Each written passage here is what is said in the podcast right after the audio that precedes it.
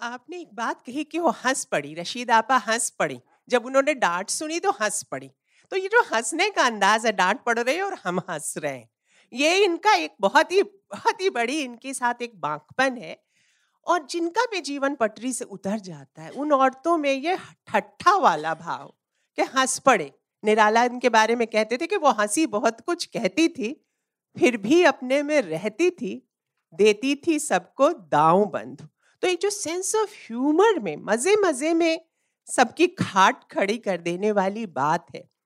ये वाली, ये जो अदा है औरतों के लिखने की बाद में भी आप सबके यहाँ ह्यूमर के साथ बहुत ज़्यादा झम, झमेले के लायक हम किसी को समझते ही नहीं है। हंस के अपने आगे बढ़ जाने का जो अंदाज है, जैसे वो एक जगह कहती हैं कि जो चूचू का मुरब्बा है। हमारे जो नए राष्ट्र के लिए जो हम लोगों ने सपना देखा हिंदी उर्दू की जो औरतें थी वो नई जो नया तरह का राष्ट्र बुन रही थी अपने सपनों में उसमें नए तरह के मर्द भी चाहिए थे ना जिनको जिनसे मोहब्बत कर सके। इस लायक तो कोई हो कि मोहब्बत कर सके। नई औरतें तो शिक्षा पा के थोड़ा उनका नैतिक कद ऊँचा हो गया था और जो मर्द उस कद पर नहीं पहुँच पा रहे थे क्राइसिस हो गई थी कि मोहब्बत करें तो किससे करें? इस लायक कौन है?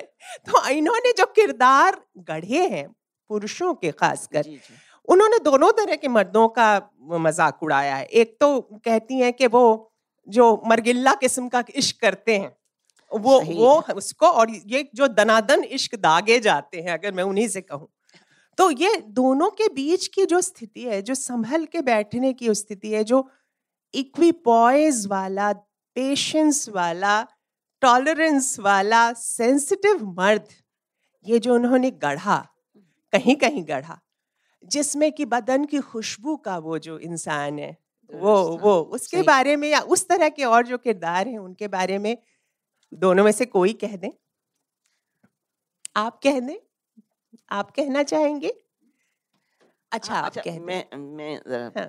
कह दूँ। दरअसल ऐसा है कि वो मर्द जो ऐसा हो आ, इसके चक्कर में उन्होंने कई रिश्ते जो आए उनके वो उन्होंने नहीं आ, पसंद किए और उनको वो कर दिया रद्द कर दिया। शाहिद से शाहिद लतीफ़ से उनकी जो शादी हुई तो उनका ये ख्याल था कि ये माकूल मर्द है। लेकिन हुआ ये कि वो बहुत माकूल थे। और किसी मुनासिब खातून के लिए माकूल थे नहीं? किसी घर गृहस्थन के लिए जो हर बात का वो रखे, पालन रखे, हर बात सुन के और चुप हो जाए। लेकिन इसमत ने लिखा है कि भाई, जब समन आए हैं लाहौर में मुकदमे के सिलसिले में तो शाहिद लतीफ़ का गुस्से से बुरा हाल था और वो ये कह रहे थे, उन्होंने कई मरतबा ये कहा कि ये तो ऐसी बात है कि मैं तुम्हें तलाक दे दूँगा। और ये बात उन्होंने कई मरतबा कही। मैं मिस कर गई कौन सी हाँ बात नहीं नहीं जब मुकदमे का समन आया लाहौर हाँ जी लिहाफ के सिलसिले में। तो वो जो थे शाहिद जो थे वो बहुत नाराज़ थे और उन्होंने कहा कि ऐसी बात है कि मैं तुम्हें तलाक दे दूँगा भला शरीफ औरतों पर भी मुकदमे चलते हैं और समन आते हैं। अच्छा तो उन्होंने लिखा है कि मैं मुझे बहुत हैरत हुई मतलब मुकदमा चलने पे न हुई शाहिद के इस जुमले पे हुई।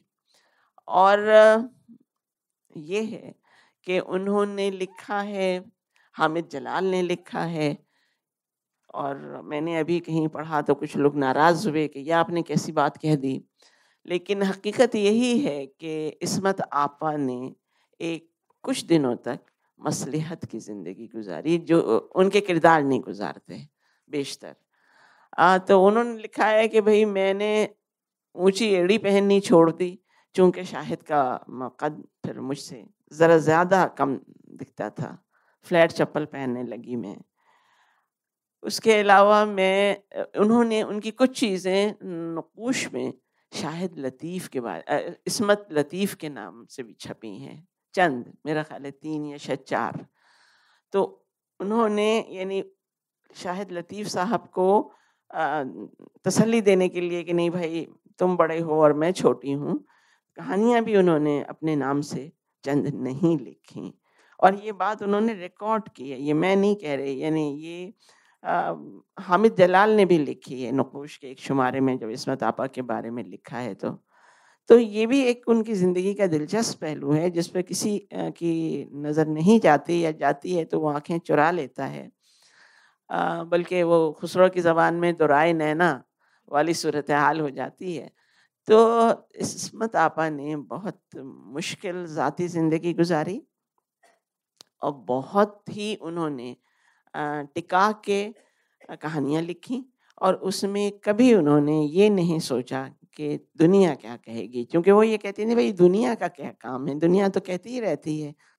एक जगह उन्होंने लिखा है कि ये जो नाक है, जो हर वक्त कटती रहती है, ये कट के चुकती ही नहीं है। कि भाई कट जाए तो जान छूटे हमारी भी दूसरों की भी। तो ये भी उन्होंने अपने एक अफसाने में लिखा है। और उन्होंने तो बड़े मज़े मज़े की बातें लिखी हैं बड़े मज़े मज़े के किरदार तराशे हैं। आ, मिसाल के तौर पर एक उनकी कहानी है पेशा। उसमें वो दिखाती हैं कि जो हीरोइन हैं वो तवाइफ से बहुत नफ़रत करती हैं और बहुत ही उससे दूर रहती हैं कि अचानक वो जहाँ फ्लैट लेती हैं पता ही चलता है कि वो जो अंदाज़ा इन्हें ये होता है कि ये खातून तो भाई तवाइफ है। अब वो इतनी परेशान हैं कि लोग क्या कहेंगे? और सोचती हैं कि घर बदल लें, उनको उनको उतरते हुए सीढ़ियों से सुनती हैं उनके कदमों की चाप। तो जल्दी से अंदर कमरे में अपने घर के अंदर चली जाती हैं, दरवाज़ा बंद कर लेती हैं। लेकिन जब ईद के मौके पर वो खातून सेवैयाँ पका के लाती हैं उन्हें ज़बरदस्ती खिलाती हैं तो उसका उनका बहुत उन्होंने उसका तफसील से ज़िक्र किया है। खैर उसके बाद ये होता है कि उनके भाई भावा जाते हैं तो वो कहते हैं कि अरे तुम इस महल्ले में आ, इस बिल्डिंग में आ गई हो इसमें तो फला रहती हैं इनकी खाला हैं या पता नहीं फूफी हैं। तो उन्होंने कहा कौन खाला? तो वो फिर नाम लेते हैं तो ये बड़ी परेशान होती हैं क्योंकि वो तो उनको ज़ाहिर है पेशेवर समझी थी। और उसके बाद जो उनका वो होता है तासर होता है उन खातून के बारे में कि भाई क्या यानी हम क्या करें? एक ऐसी खातून के साथ अगर रहना पड़े तो हम क्या करें?